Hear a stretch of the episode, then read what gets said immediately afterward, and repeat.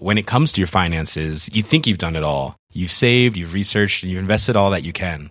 Now it's time to take those investments to the next level by using the brand behind every great investor, Yahoo Finance. As America's #1 finance destination, Yahoo Finance has everything you need, whether you're a seasoned trader or just dipping your toes into the market. Join the millions of investors who trust Yahoo Finance to guide them on their financial journey. For comprehensive financial news and analysis, visit yahoofinance.com, the #1 financial destination, yahoofinance.com.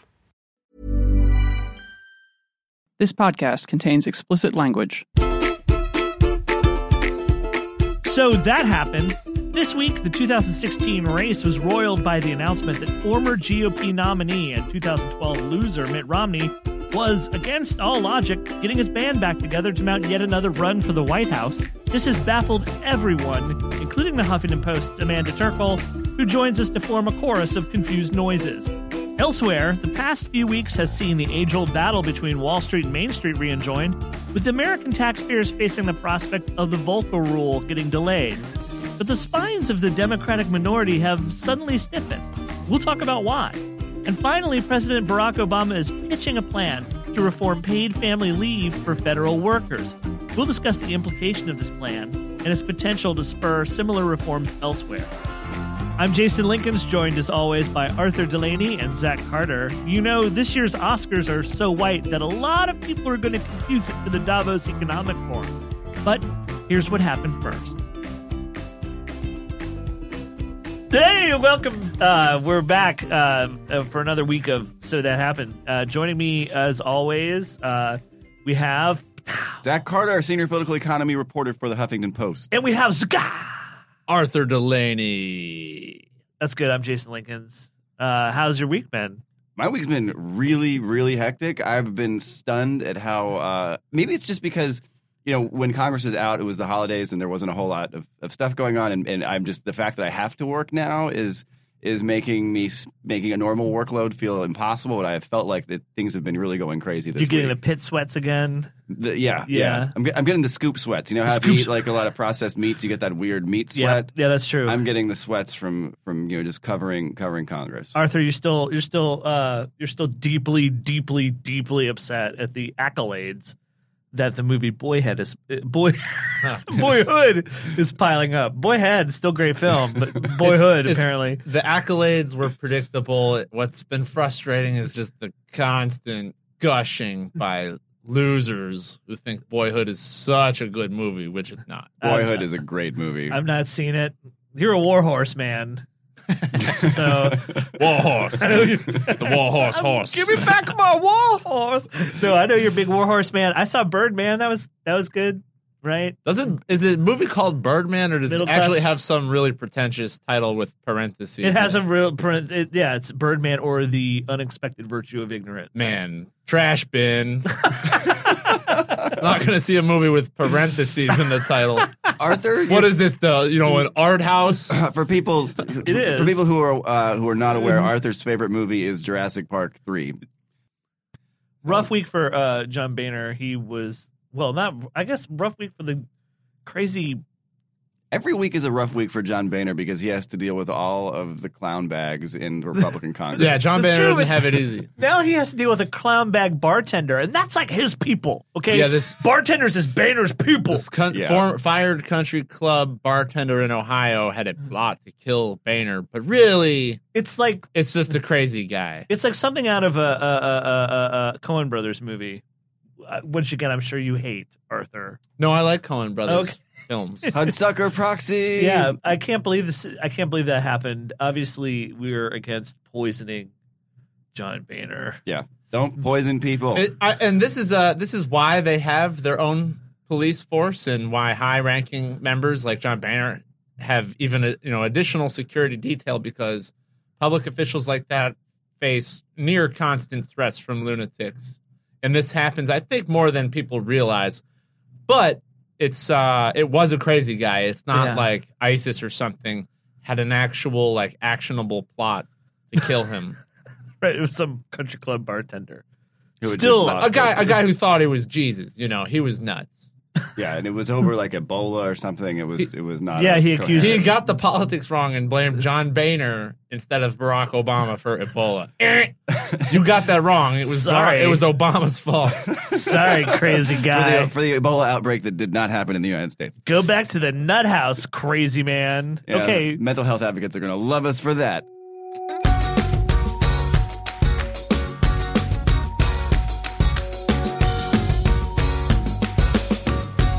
Okay, joining us now is Amanda Terkel. Amanda, what's your title?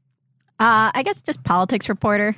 Just politics reporter. That's fine. Okay, so I'm here. We're now joined with just politics reporter Amanda Terkel, and we're going to talk about probably one of this year's already like the biggest pressing conundrums in politics, which is what is going on with Mitt Romney, right? What are we going to do with Mitt Romney? How do you solve a problem like Mitt Romney? For those of you who don't know, Mitt Romney is a guy who ran for president a couple times and lost in 2012. Now I'm really treating you people like you don't know anything. But he was well and considered like out of politics, you know, until last Friday, where he suddenly decided, hey, I'm back in this.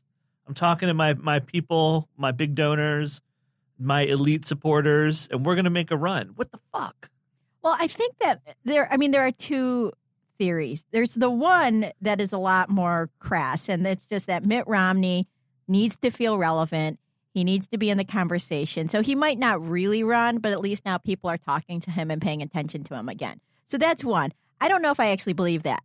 What I actually think is happening is Mitt Romney believes the country needs him, that this is his calling, this is his destiny. He is, you know, the White House has his name written all over it. And that just he believes that he can actually make a difference in the country, whether or not the country wants him. And I think he believes that deep down people do want him.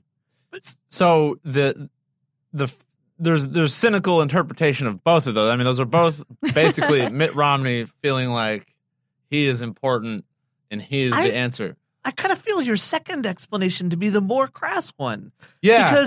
Because the rationale for Romney in 2012 was that we are in the midst of a bad economy, and he felt that he had the economic nous to get us out of that, and also the technocratic skill to run the government on top of that. Now, in the ensuing months after the election, there were things that maybe would have proven the second part true. It's most notably the bungled rollout of the healthcare.gov website.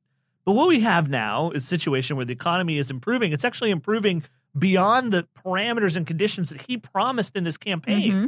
And the website's working fine. And maybe there's some foreign policy things where he has like a legit beef with. But if America needed him when the economy is bad, why do we need him when the economy is good? Mitt Romney believes that America is still not on the right direction. Basically, that is how I'm sort of trying to get into Mitt Romney's mind. And he's been surrounded his whole life by people tell him he's destined for greatness, that he is the smartest man in the room. And he has absorbed a lot of that.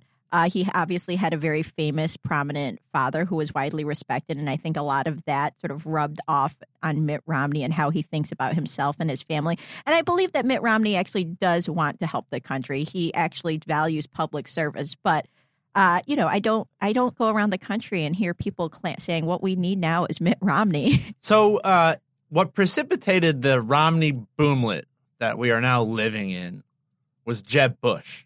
Right. Calling donors and announcing, you know, I am really going to consider doing this. Right. Not actually that I am doing it, but, you know, at this stage, the custom is to say, I will consider running for president. And at the point that Bush got to before Romney started messing about, was that I wasn't yet to the point where I really believed Jeb was serious either.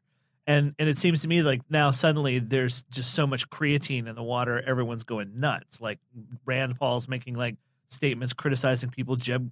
Chris Christie's made orations now that sort of put him in that presidential milieu. It seems to me like now we've catalyzed this weird chemical reaction in 2016. Everyone's nuts again. But Amanda, why would the Jeb Bush toe dipping be what makes Romney jump in. Yeah. What? Because I agree. That's weird. They are both, you know, dynastic. They're both rich. Yeah. They're both former governors, and they're both relatively moderate. So why would Romney see Jeb Bush and be like, well, you know what? We need two of those in this race. And maybe he was jealous for the attention. But right, they are competing for the same donors, the same advisors, and sort of the same slice of the electorate. I think Romney may have more of a problem in that he really, I don't really know what he represents other than corporations and Wall Street, but other than being sort of the anti-Obama. Whereas Jeb Bush does have his own distinct identity, whether it's on immigration. He has stood by Common Core. He is presenting his own brand of Republicanism, whereas I don't really, I mean, Mitt Romney changes so often. I have really no idea what he'll do or he'll be. You just identified probably the two things about Jeb Bush that would likely like go over like a lead balloon. Right, with doom him in the primary. And but it's weird because my read, and maybe I'm completely wrong on this, but my read coming out of the election was that the hardcore conservative voters that we call the GOP's base kind of grudgingly accepted that Mitt Romney was going to be their nominee in 2012. The same way they grudgingly accepted that John McCain was going to be their nominee in 2008. And I don't think that the base ever really saw either of those two guys as like being of them. And it seems to me that there was a clamoring for someone way more conservative, way more rock-ribbed to be the nominee in 2016 from the GOP base. And it's so for that reason alone, it's weird that Jeb Bush was just like, I got this. But now that Romney is like, well, I got this too. It's just like, don't you guys feel like you're the last two people that right now the GOP primary voters want to vote for? And there's a good chance that if this field had been stronger the last time around, Romney would not have gotten the nomination. I think this time their field, they do seem to have more options, at least initially. You know, there's Rand Paul, who is desirable to a lot of people. Who knows what Ted Cruz is going to do? So there's a good chance they won't even get through the primary. I'm not surprised that Jeb Bush jumped in. I do think there are a lot of people in the Republican Party who are a little frustrated with the direction it's going and see him as a viable alternative. But, I mean, I thought Romney was very smart when he said, no way, I'm just going to return to my rich life, be happy with my nice family, and just live a really great life. But I guess, I don't know. And this whole time, he has been doing that. If you go on Twitter, you can see and just, you know, search Mitt Romney airport. People have been seeing him at the airport like every week and taking pictures with him. He's been eating sandwiches, trying new sandwiches. Yeah, he doesn't look unhappy. Of course not. So it's surprising that this is happening. I think what Jeb and Romney both bring to the table here, advantages they both have over many more conservative contenders. Well, it's really one thing, money. Right. They are both rich. Neither of them do anything. You know, they're not currently in the Senate like Rand Paul and Ted Cruz, for example. And they're close to the people who will dump money into the campaigns. So what? But that, I mean, that really, I don't see how that gets them over the bar. And that's why I think, because that's the only thing that they really have going for them, the Jeb Bush-Romney moment we're in right now won't last for a long time. Maybe I'm remembering this incorrectly, but wasn't there a time when Mitt Romney actually sort of like critiqued the potential of a Jeb Bush campaign along the lines of, well, he's going to have some of the same problems I did because, you know, he's associated with Wall Street too. And so then Romney's solution to that is like, well, I'll get in. It's like really weird. It's like, so now we have two people with your problems, including you, the guy with the problem. It makes no sense at all. I was just as shocked as everyone else when Mitt Romney said he was jumping in. We're trying to figure it out. But honestly, I don't understand why he's doing this. It doesn't make sense.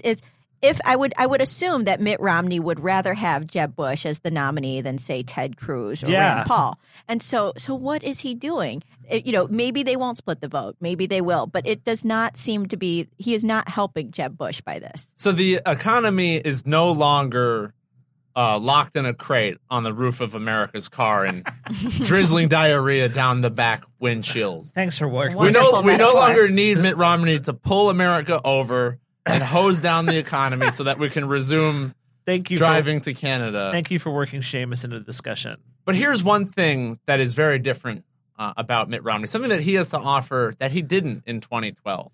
And that is, I believe he has been paying taxes this whole time. Oh, that's right. Since 2012, he has filed tax returns. He probably donated hefty sums to charity. And he hates to brag about that kind of thing. But, you know, when the tax returns come out, that will be reflected. So we won't have to brag about his charitable side.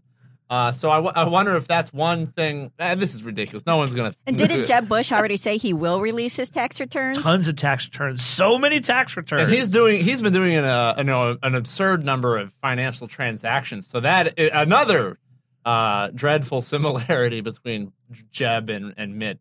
What a strange Republican primary. And the other thing is healthcare is not the main issue anymore. And that was something that Romney really had going for him. I'm the guy who can fix healthcare, and that's gone. That's not the main issue. We've got terror in a bigger way now than we did. And we had a Romney associate saying if President Romney had been in charge, there would be no ISIS right now. How strong, Amanda, is the terror argument that I'm Mitt Romney, and I'm going to, stop the terrorists? I mean, it's very, if I were president, we would have world peace. See, it's really easy to say. If I were president, everyone would have two puppies. I mean, this is why Obama won. The country trusted him that this was a new course in foreign policy. America wasn't going to be hated around the world. He wasn't going to get us into wars. But the world is a messy place. The president of the United States can't control everything, and maybe he shouldn't. And foreign policy has at times been pretty tough for Obama. So, yeah, it's great for Romney to say that.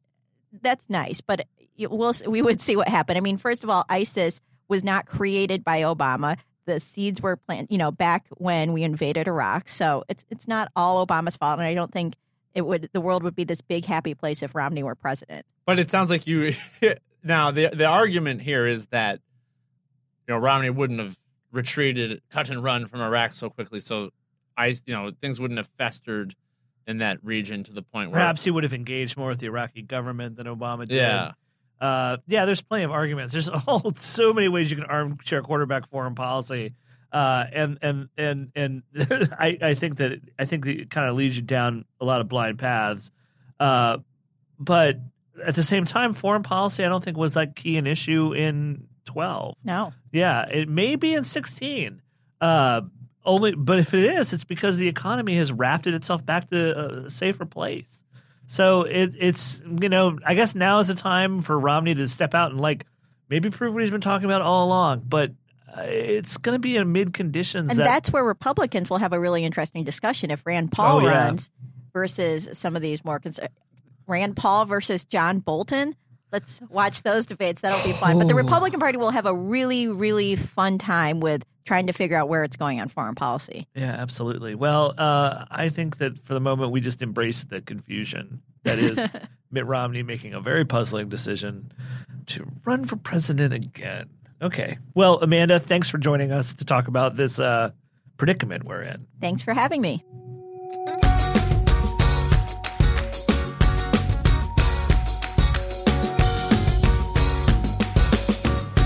So I guess while we're on the subject of country clubs, how's the country club set doing, Zach Carter? Well, according to Jamie Dimon, who's the CEO of the nation's largest bank, J.P. Morgan Chase. Is he the one doing God's work, or is that? That's Lloyd Blankfein, who's CEO of Goldman Sachs, which, has gold in the name. So it's Dimon is the one with the gorgeous head of hair. Yeah. Diamond's the attractive one, the one who was once rumored to be, I thought it was a little bit of a joke, potential Treasury Secretary nominee for Barack Obama, who was once a high flyer in Democratic Party sort of politics. That is a good joke. And he would be the Treasury Secretary if it weren't for you crazy kids and that dog of yours.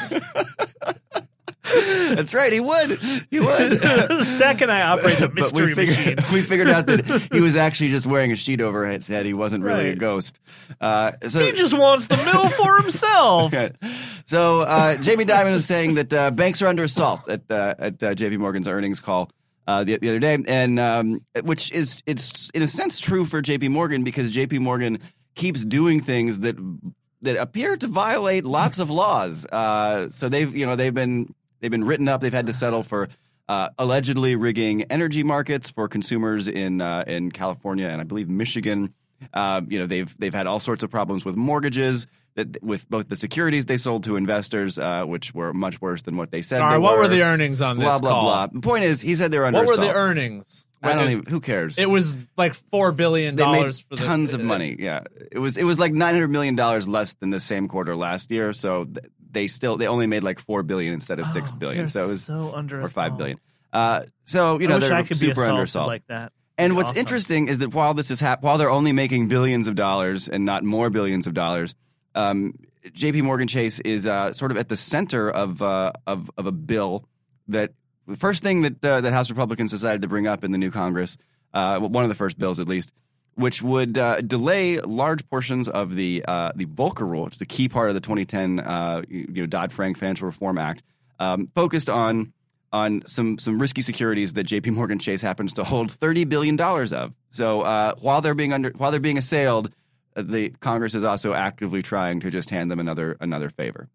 Now, this was a line of discussion after in the end of the last Congress when Elizabeth Warren and Democrats rebelled against the same thing, right? Right. A Volcker Rule delay. Well, related, but not similar type of thing.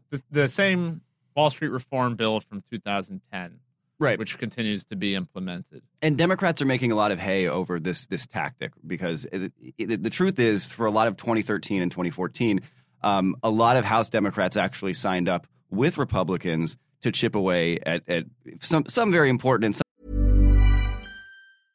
Imagine the softest sheets you've ever felt. Now imagine them getting even softer over time. That's what you'll feel with Boll & Branch's organic cotton sheets. In a recent customer survey, 96% replied that Boll & Branch sheets get softer with every wash. Start getting your best night's sleep in these sheets that get softer and softer for years to come. Try their sheets with a 30-night guarantee. Plus, get 15% off your first order at bollandbranch.com. Code BUTTERY. Exclusions apply. See site for details. Ryan Reynolds here from Mint Mobile. With the price of just about everything going up during inflation, we thought we'd bring our prices down. So to help us, we brought in a reverse auctioneer, which is apparently a thing. Mint Mobile Unlimited Premium Wireless. How to get 30, 30, how to get 30, how to get 20, 20, 20, how to get 20, 20, how to get 15, 15, 15, 15, just $15 a month? Sold! Give it a try at mintmobile.com/switch. $45 up front for 3 months plus taxes and fees. Promo rate for new customers for limited time. Unlimited more than 40 gigabytes per month. Slows full terms at mintmobile.com. Not so important parts of Dodd-Frank. Yeah. And the Volcker Rule is a pretty important part. The thing that was packed into the Cromnibus was called – has the really glorious and sexy name of swaps pushout. But it basically says that banks can't sell risky derivatives from a unit that's insured by taxpayers. The rule is that you must push out your swaps. Yep. And the thing in the bill last year was a pushing out of the swaps push out rule. You could pull them back in. It's just like a great name for an old-timey baseball player. Right. Yeah, swaps push out takes it yard. It looked like single, but it... Yeah, well, good old swaps doing it again. Who's on first? Yeah, so swaps push out, that'll happen. They repealed the swaps push out as part of the Cromnibus, and everybody said, well, you can't just slip these things into these big must-pass bills. And so there really aren't any big must-pass bills this time around, this month, because Congress is just settling in. There are no critical deadlines. The government's not going to shut down. So these are like the usual pot shots that we've become familiar with from House Republicans. And it's like an 11-point bill, and there's a bunch of stuff in there that Democrats would vote for and probably not catch too much flack from financial reformers. Some of the stuff in there they would definitely catch flack from financial reformers on, but the Volcker Rule thing is a big deal. So Democrats held the line on swaps push out.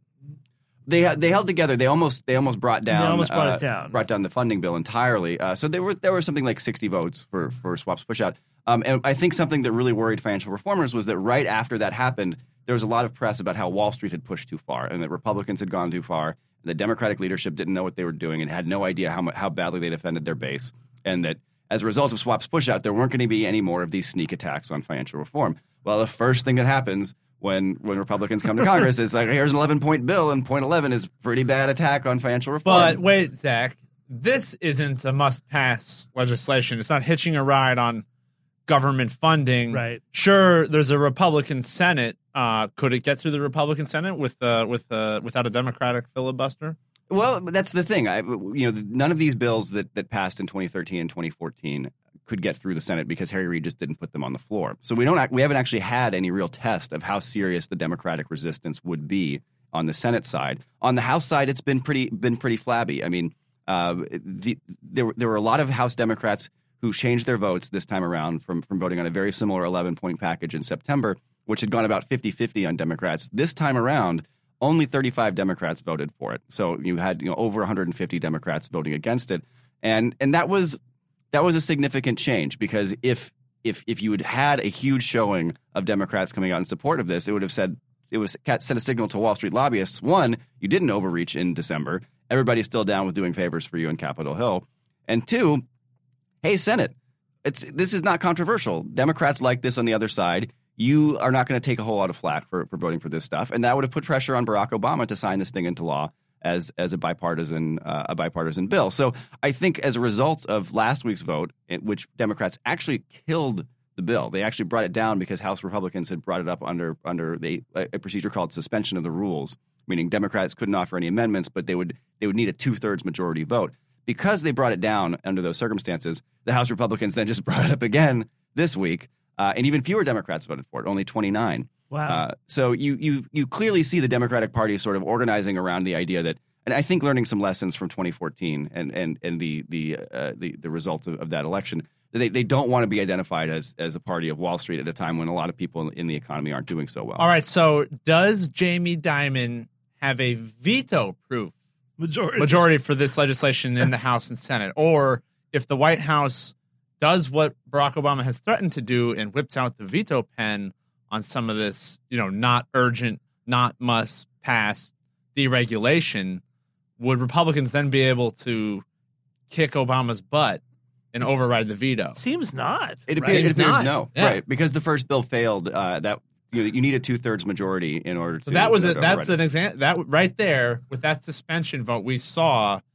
that they can't get above this veto line. But also it's worth remembering that Obama didn't threaten to veto the legislation until after Democrats had brought it down. Ding dong. So there is a lot of signaling going on between different chambers of Congress and different branches of government among Democrats right now. They're really trying to sort out what they're going to do with all of this Wall Street policy. And I think it's significant. There's a reason why Republicans put it back on the floor after they knew they couldn't get the veto-proof majority, because they can't. It becomes very difficult to slip this sort of thing into a must-pass piece of legislation later on if it actually had failed before. Even if it had failed under the 2/3 vote, Democrats could say, "Hey, no, we defeated that. We defeated that legislation. This next time around, if we get to the debt ceiling or something, Republicans can say, well, this did at least pass, and we'll see how strong Obama's resolve is under those types of circumstances, or if we see a repeat of basically the Cromnibus vote." There's also this other guy, Antonio Weiss, who Obama had nominated to a Treasury, who is not going to have that job now. This is a very interesting Wall Street week. So, Zach. Arthur. There is this line of thinking that in this messaging war, the Wall Street efforts of Republicans and acquiescence of Democrats is kind of prodding this sleeping giant that is Elizabeth Warren. Mm-hmm. So what do you make of that? Is she becoming more powerful? Is she the Kraken? Have we unleashed the Kraken? I think there are two different... Please answer the question in terms of Krakens. Yeah, so there are two different Kraken-like issues here as relates to Elizabeth Warren. One is the fact that most of this drama over the Volcker Rule took place in the House. And Elizabeth Warren really, I don't think, had a tremendous amount of influence over that. But at the same time, there was a fellow named Antonio Weiss, who was an investment banker at Lazard, who specialized in corporate tax inversions, which is the sneaky little trick where you just buy a company that's in another country to change your address for tax purposes and then lower your American tax bill. He's a big Democratic Party donor, gives to all sorts of things. Huge. Also, he's the publisher of the Paris Review. Yeah. So he's fancy. He's intellectual. Liberal elite gazillionaire, and he gives a lot of money to the Democratic Party. But Elizabeth Warren was like, why would we nominate this guy to the number 3 position at Treasury, where he's supposed to? It would be undersecretary for domestic finance. It's the person who's basically in charge of managing the American government's debt. And he doesn't have any experience managing that type of that type of operation. He's an investment banker who works on mergers and tax deals. Worse, he was going to be paid a retention fee from Lazard, which is wasn't it like $20 million? Yes, it's a lot of money. Yeah, retention fee is the type of thing you give a guy when you're saying, "Could you please stay at our company?" And they say, "Yeah, okay, for $20 million, I'll stay." They were going to give him $20 million to go work for the government. Which specifically made it pretty difficult to discern whether he'd ever not be Lazard's man at Treasury. It was to not work for another bank, which includes the government. Right. So, yeah. Great. So do you love your country? If you love your country, turn down the $20 million, bro. It was it was so he's still getting that. Of course. Yeah. But here's what's interesting though. Elizabeth Warren cried foul on this and Weiss could not get through in 2014. And so then Obama renominated him this year. And after a few days, Weiss submitted his desire to be withdrawn from consideration, which usually means the administration told him to submit that letter. So the Obama administration gave up on it and said, you know what, we don't want to have a long, drawn-out nomination fight. There having been no real rationale for his nomination in the first place. All right, so long story short, to answer Jason's question, yes, Elizabeth Warren is the Kraken. But also... there are a lot of other Krakens that are rising in other parts of the Democratic Party in Washington. It's not just Elizabeth Warren's party. There are a lot of other like-minded people. It's become sort of a central tenet of the Democratic Party in Washington that you can't just do favors for Wall Street for fun anymore.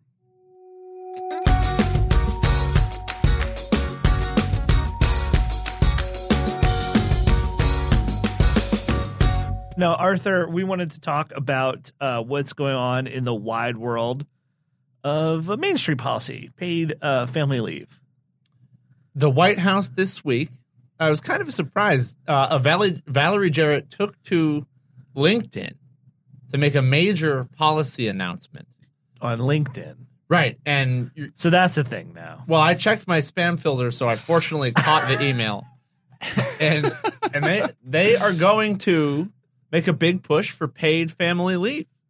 And it's going to start with executive action that will give federal workers at least 6 weeks of parental leave after the birth of a child. So you get 6. Is this just for women or does it apply to men as well? It's to both women and men. So here, a little background information. The United States is the only rich country that doesn't guarantee paid maternity leave or paternity leave when you have a kid. For all the talk because we hate moochers, all the talk about family values, having a kid in the United States often means you will suffer economic punishment if you want to raise your child. Can we just emphasize though that babies really are totally moochers? They do not contribute at all. I have seen so many babies sucking at the teats of their moms. Babies are selfish. It's absolutely a fact. So yeah. So anyway, the White House. This is what they're doing in their sort of lame duck minority situation with Republicans completely controlling Congress, and that is because this is a broadly popular issue, not just with Democrats. Not red meat to the base. Right. It's something that everyone agrees with because it's logical. Because how are you supposed to raise your children if you lose your job immediately upon having a child? Having children. It's difficult. Existing policy, if you work at a big company, you can get 12 weeks of unpaid leave. That's the Family Medical Leave Act. And that's the law, and they have to let you come back. Right. But, as to how well that works... I don't think most people would agree it works all that well. About 11% of the private workforce does have access to some kind of paid family leave. For instance, we at the Huffington Post have a relatively generous paid family leave policy. Thank you, Ryan and Ariana. Yay. Yeah. Buy AOL stock. Buy AOL stock. Buy AOL stock. One of our bosses, Kate Palmer, was just took a couple months off. Oh, come on, man! I just took a. Oh, that's true. Yeah. Here, Arthur. Forgot about that. Yeah. So it's great. Arthur Delaney, welcome to the world. So having and this is catching on a little bit, like the minimum wage did. For instance, the District of Columbia, just instituted a paid family leave program, and my wife took advantage of that. She works for the city.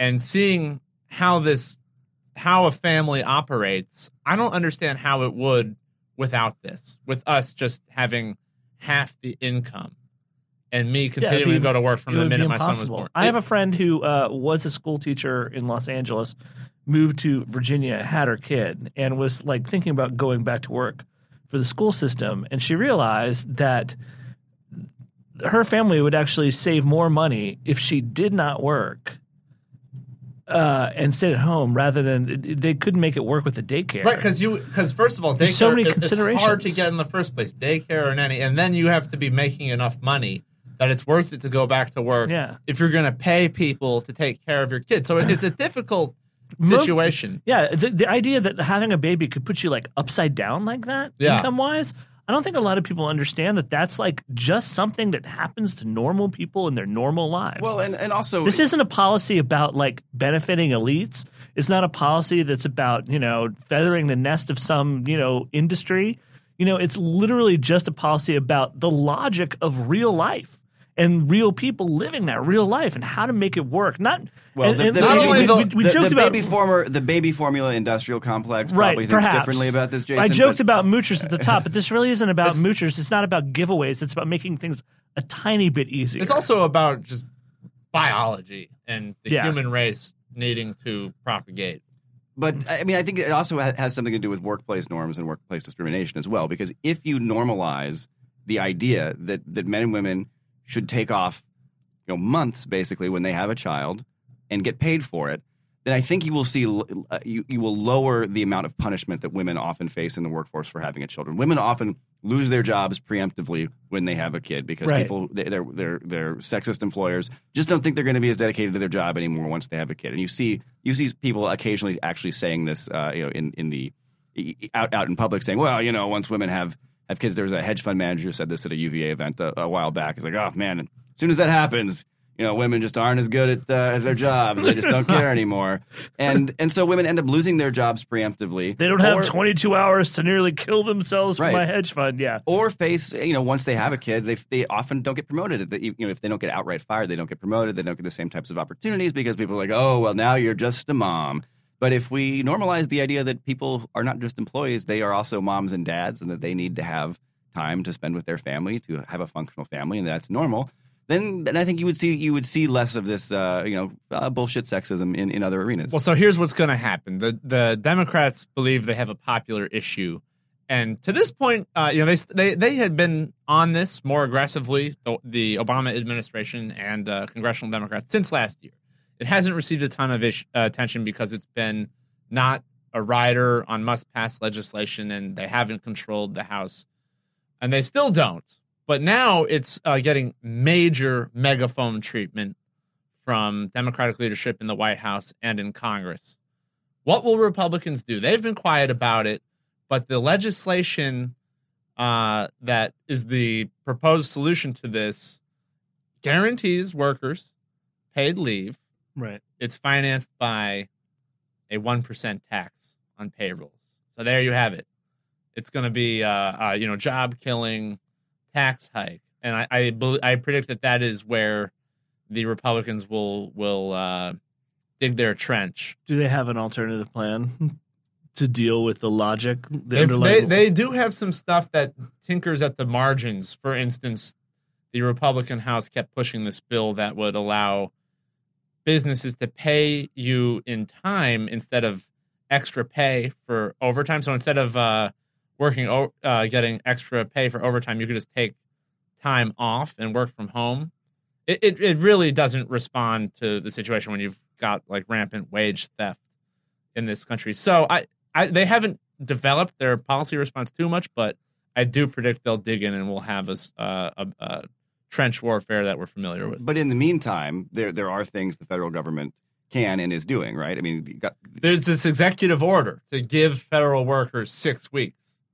Which is, kind of measly. It's what the White House had been doing. Sam Stein actually had to pry this information out of them last year because they were advocating for paid family leave and, to our knowledge, did not offer any. So they do offer 6 weeks, which isn't really that much. I mean, that's just enough time for a woman to physically recover from childbirth. I mean, that's the bare minimum.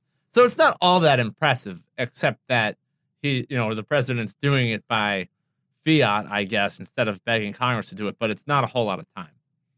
Well, I mean, well, it could prompt conversations, right? I mean, if federal workers get this benefit, you might find that to compete for better employees, more companies like ours would offer more generous benefits of their own, right? Right. Absolutely, and that's the idea. It's to help the whole U.S. workforce and employers lurch in the direction. And this has worked before. More liberal policy. You know, I think a lot of people sort of they take it. They see Obama issuing these kind of executive orders, things that just affect employees of the federal government, like raising minimum wage among people or offering them benefits. And what I see happening is that Obama's in a place where he's never maybe there's a time in his first 2 years of Congress where he might have had a favorable Congress to do this kind of thing. Even then, I don't think that every Democrat – I think there have been a lot of people in his Democratic supermajority who are too squishy. But there's never been really a time where Obama could be like, Congress, give me a nationwide minimum wage pass. Give me a nationwide paid and family medical leave thing. He right. doesn't have the thing to do that. But he has an arena which he can operate in. What we've seen, I think, in the past is that he's made a decision, started a conversation about it, and you see pockets all around the country following suit. That happened with states in the minimum wage. Yeah, it has. Sure. It has. It's interesting. It's interesting because people kind of conceive like the president as a guy who has like these kind of like magic powers of persuasion and bully pulpit can order people to do what he wants. Mm-hmm. And really, it's not like that. You know, the political science term is that a way of putting it is that a president can like facilitate change in a favorable environment. I think there was a favorable environment for minimum wage increase, and he just simply catalyzed something, got a conversation started, added creatine to the scene, and you see pockets around the country following suit. It's becoming more and more popular, more and more viable, and perhaps this is the kind of issue that once again is sort of like quietly leading within this tiny area that he has control over. Might be able to spur action outside government. He also forces Republicans to make a choice now that they're in charge of both chambers of Congress. You know, when Democrats were in control, Ben Nelson or Mary Landrieu could just say, "Oh, I don't know, maybe right. I'm going to be a moderate and just kind of be a pain in the butt right. on this because that's yeah. what I do." And now they can't do that because Republicans are in those seats. Yeah. Republicans are tasked with having to govern. And there are fewer Ben Nelsons in the Democratic right. caucus and, now. And Republicans may well shoot this down. I think they will. But they will at least have to be – they will have to take political responsibility for that. Their fingerprints will be on the trigger of the gun that shoots this down. I got a piece that we got to roll, guys. That's a great way to end it. Thanks for joining us, Zach and Arthur. Miss you guys already. See you next week.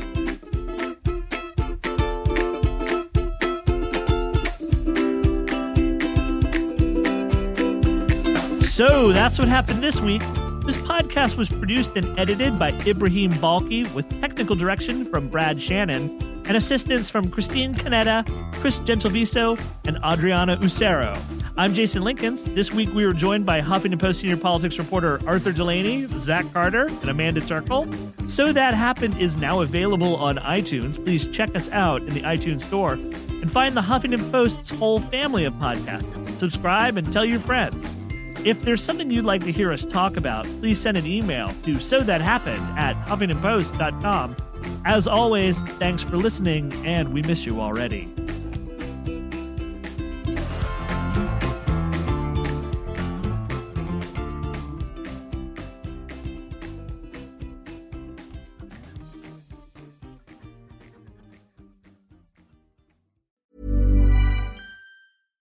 Hi, I'm Daniel, founder of Pretty Litter. Cats and cat owners deserve better than any old-fashioned litter. That's why I teamed up with scientists and veterinarians to create Pretty Litter. Its innovative crystal formula has superior odor control and weighs up to 80% less than clay litter. Pretty Litter even monitors health by changing colors to help detect early signs of potential illness. It's the world's smartest kitty litter.